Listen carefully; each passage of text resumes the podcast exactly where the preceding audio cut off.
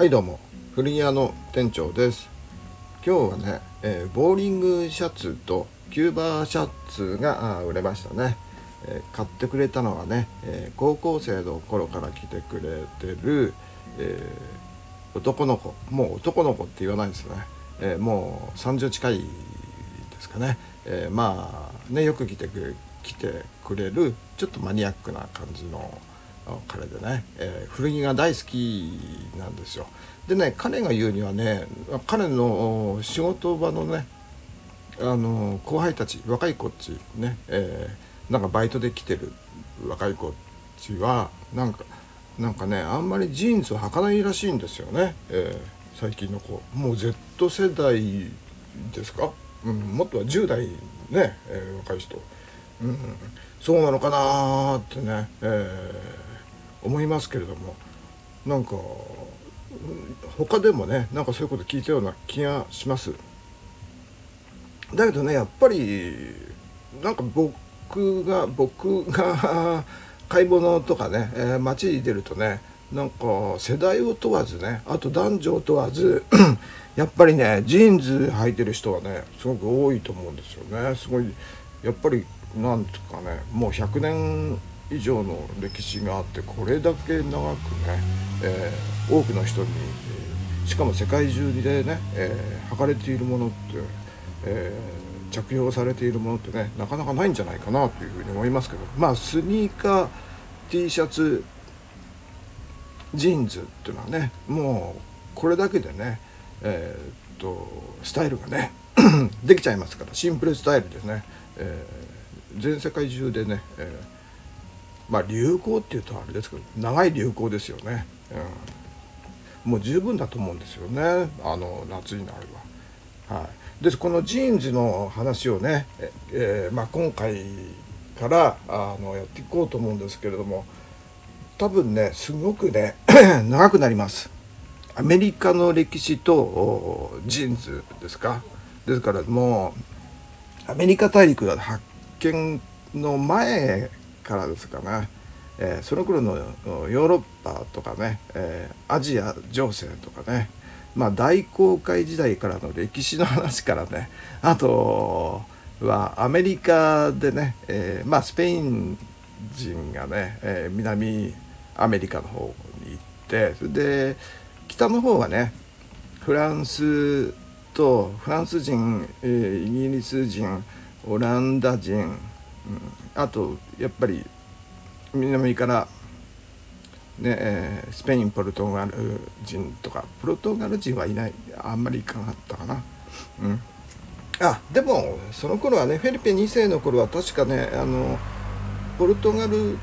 をね、えー、スペインが併合してたと思うんでね、えー、同じ国みたいな感じで。あの頃ですね、え、まあ、ザビエルの辺りですかね。うん。なわけででいろんなね、えー、移民というかね、えー、難民というかあの母国で、えー、迫害されてた人たちまあプロテスタントの人たちとかあとクエーカー教徒とかねあのあとはユダヤ人の人とかね、うん、その人種差別とかねあの受けてた人たち、えー、あとそうなんだろう。アイルランドの人とかね、えー、そういう人たちが徐々にこう主にこう集まってきたような感じなんですかね、えー、未開の土地にねあのすごいリスクを背負ってね行くわけですからいややっぱりこうなんか命を懸けていくっていう感じでね、えー、でまあ移民の中にはそういう難民難民というかね、えー、母国を追われて来た人が多かったわけで。でよく出てくるのがえ、ー、とオランダ人とイギリス人のね戦いってよく出てくると思うんですけども1600年代っていうのはね、えーと、イギリスとオランダがね、えー、結構海の覇権を争う争うようなね、えー、戦争があったんですね。えー、第1次第2次第3次っていうね、えー、英蘭戦争って日本語で言いますけれども、えーイギリスとまあその頃ネーデルランドかな、うん、オランダベルギーが同じネーデルランドだったかな、うん、でオランダはねすごくあのこう裕福になっててえー、っとまあ美術だとねあのフランドル地方フランドル派とかね、えー、出てきてるじゃないですか、えー、なんだろう。フェルメールとかね、えー、とあの辺ベルギーなんかだとルーベンスとかですか？あルーベンスもうちょっと前かな、うん、あのすごくお金がある。で貿易とかね、えー、あと金融の仕組みとか、えー、商業でねだいぶうんとなんだろう稼いでたみたいな感じの時ででイギリスもそうなんですよね。えー、でイギリスとオランダがあの争うようにねインドに東,、東インド会社を作ってで貿易を始めて、えー、たような感じでね。でオランダではチューリップフィーバーなんてものがありましてね、えー、チューリップの品種改良してねその品種の球根がねすごいこの高値で取引されてたっていうね。それあのチューリップバブルって言いますけれどもなんかすごく値段がおそらくきっと何億っていう金額になったんじゃないかなとは思うんですけどもそれが、えー、バブルがね、まあひとえー、一夜にしてあの崩壊したということで、えー、そんな、ね、そんなあとなん映画が栄えたとオランダがね。でイギリスはイギリスでね、えー、やっぱりこのインドとのね、えー、貿易それからアメリカ、ね、への移民とね、えー、で、えー、その2つの国がねその英蘭戦争の時にえー、っとオランダ人はあオランダの人はねあのニューヨークがに町を作ってたんですよ。でここが、えー、元はねニューアムステルダムって言いましたね、えー、ウォール街なんてのもあのその時にオランダ人がね作ってこのウォール街のウォール壁はね大きな壁は、えーと先住民が入ってこないようにっていう説とあと牧畜ね、えー、飼っている、えー、牛を狼なんかから守るためとかねあ,、えー、あとよその、えー、動物がね、えー、他の動物が入ってこないためにとかね、えー、説はいろんな説ありますけれどもね、えー、多分ね先住民から守るためじゃないかなと思います。まだえっ、ー、と結構初期の頃なんでね、えー、まだそんなにあの先住民と仲良くできてなかった時代だと思うんで。でえっ、とまあ、えー、その英蘭戦争の中でやっぱりこのオランダがあの負けてしまいましたね、えー、この海の覇権争いで負けてしまいまして、えー、まあ1600何年な、えー、60何年とかそんぐらいだと思うんですけれどもまあ日本でいうとね長崎の出島で、で出島で、えーね、オランダとの貿易はしてたわけで、えー、ございましたね、え、江戸時代ですからね、えー、まあそのくらい、えー、オランダは日本の方にまで来てて台湾にねあのゼーランディア城っていうね要塞も作ったりとかしてね、えー、すごく広くやってみましてで今言ったのは、えー、っとニューアムステルダムなんですがこれが、えーとまあ、イギリス人に負けて、えー、ニューヨークにあったということですね。あとねフィラデルフィアもそうなんですよね。もともとあのランダン人があの最初に入って、えー、でそれからね、えー、オランダ人がこのスウェーデン人と仲良かったかなんか分かんないんですけど一緒にあのー、なんだろうスウェーデン村スウェーデン町みたいなものを作るんですよ。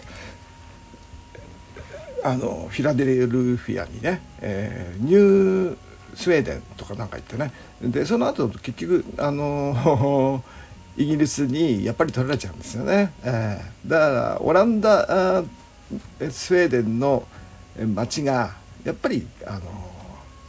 イギリスに取られてでフィラデルフィアっていう名前にされてしまったっていう感じですね。ででフィラデルフィアっていうのはまあ語源はえー、っとねラテン語なんですけどまあいいかそれは。うん、調べてください興味ある方はね。でまあ、ジーンズの話に戻りますけれどもアメリカの歴史はねえー、っとなんかまたうんちくがうるさいよとかなんか言われそうなんでこんくらいにしときましょうか。要するにあのアメリカ中、えー、北アメリカのね中央部分はねあのフランス領ほぼフランス領だったんでそことジーンズとの関わりってすごく大きいんじゃないかなというふうに僕は思うわけですよ。えーえー、なぜかといえばね、えー、ジーンズの語源であるジェノバーね。これフランス語で Gênes。Gênes ね。これ、えー、ねやっぱフランス語できてるわけじゃないですか。でえー、っとまあ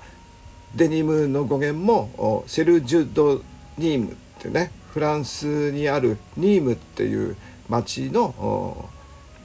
生地だから。ね、えー、で、えー、編まれた編まれた生地だから、えー、セルジュドニーム。セルジュっていうのはあのあやおりって意味ですね。英語だとツイルって言いますね。でえっ、とまあセルジュはね、えーと、そのまんまあの英語になるとサージって言ってなんかウールの細いあやおり物ののこともサージっていうらしいですけどもそれはそのままあの日本にも来てね日本のなんか学生服の生地はサージって、えー、いうらしいですね。ウールでできてる感じで、えー、まあそれはまたあのなんかテキスタイル用語辞典に載ってたんで、えー、今 ちょっとね、え知識をひれ、えひけらかしています。えー、そんなわけでジーンズ。ってまあイメージするのは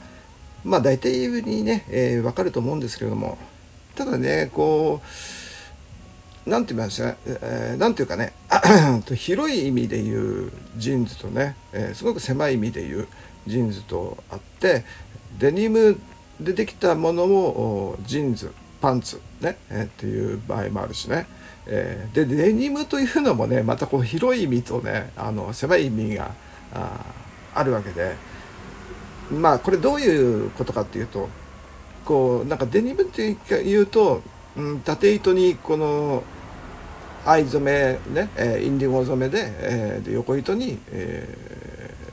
ー、きなりのね、えーと、そのままの白い、えー、糸を使ったあや織りの生地をデニムっていう。それはあのすごく狭い意味なんですけども、えー、ホワイトデニムっていう言い方とかカラーデニムっていういう言い方があったりするようにインディゴだけじゃないんですよね。えー、ですからそこがね、えー、まだちょっとね違ってたりするわけで、まあ、その辺をねまたちょっと詳しく、えー、歴史をなぞりながらあの喋りたいなというふうに思います。で、えー、ジーンズというのも同じようにね、えー、なぜこう生地のことを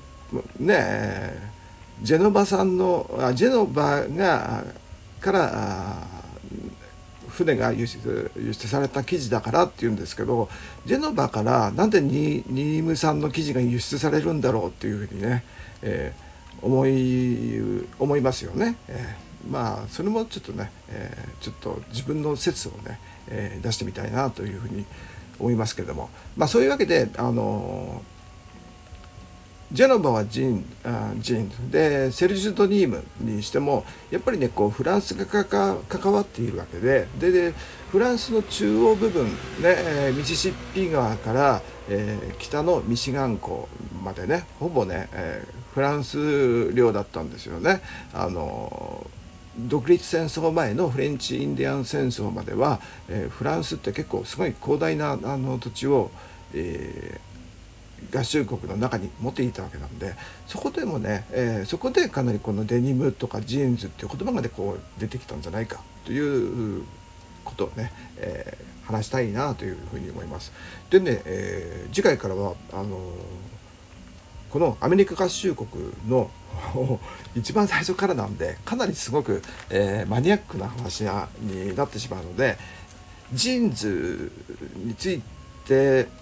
とアメリカアメリカンアメカジの服のことについて、えー、知りたい方にとってはねちょっとあの面白い話ができるんじゃないかなというふうに思います。うんでジーンズジーンズの日っていうのがね、えー、なんかねリーバイスがリーバイス社が言うジーンズの日あジーンズ誕生の年っていうのがね、えー、あるんですけどもそれがね1873年でこれが、えー、っとジーンズの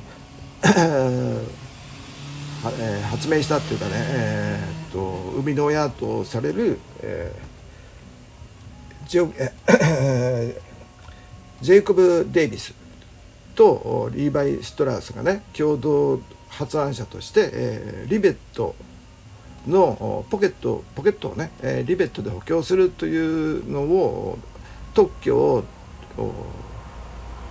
取った取得した日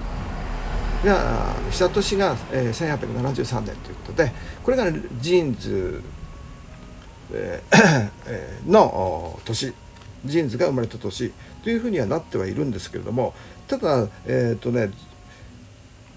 リーバイスはジーンズっていう言葉をねずっとね使ってこなかったんですよね。ジーンズとは呼ばなかったんですよ。でデニムデニムパンツのことをずっとねオーバーオールズって言ってたんですね。うん、ウエストオーバーオールズかあオーバーオールズ、うん、これなんでオーバーオールズって呼んでたのかとかねそういう話をしたいと思います。なんかねあのせ、えー、実際のねあの広告資料なんかによると1941年まではずっとオーバーオールズってね、えー、リーバイス言ってたんですよね。うん。なのでこのリベットのあるなしにかかわらず、えーというかリーバイスが言うには、えー、ジーンズはリベットのあるやつが、えー、ジーンズの年だ、ジーンズが生まれた年だ。リベット付きじゃなきゃジーンズとは言わないみたいなことをね、えー、ってますね。はいまあ、ですが、えー、っとねえー、今日もサムネに出しているように、えー、これもジーンズというものでこれはあのクリストファー・ネメスというね、えデザイナーさんの、えデニムジーンズなんですよ。これどう見てもね、えリベットがないんですけれどもでしかもボタンフライでもないんですけれども、え、ね、これもジーンズと言いますよね。だからなかなかね、えー、難しいとこですねこの言葉というのも。うん、何をジーンズというかみたいなことにもなっちゃいますけどもすごく感覚的なものなのかもしれませんね。はい、で、えー、今日はね、えー、また長くダラダラとなってしまいましたが何ていうか次回からの予告みたいな感じでね、えー、次からはねかなりあの聞くのがねきついかもしれないです。あのアメリカの歴史を ねこれからあ、知りたいやっていう人ね、えー、僕と一緒に勉強しましょう。はい、今日も一緒に、えー、一緒にじゃないや、えー、今日も最後まで聞いてくれて、えありがとうございます。それでは失礼します。古着屋の店長でした。さようなら。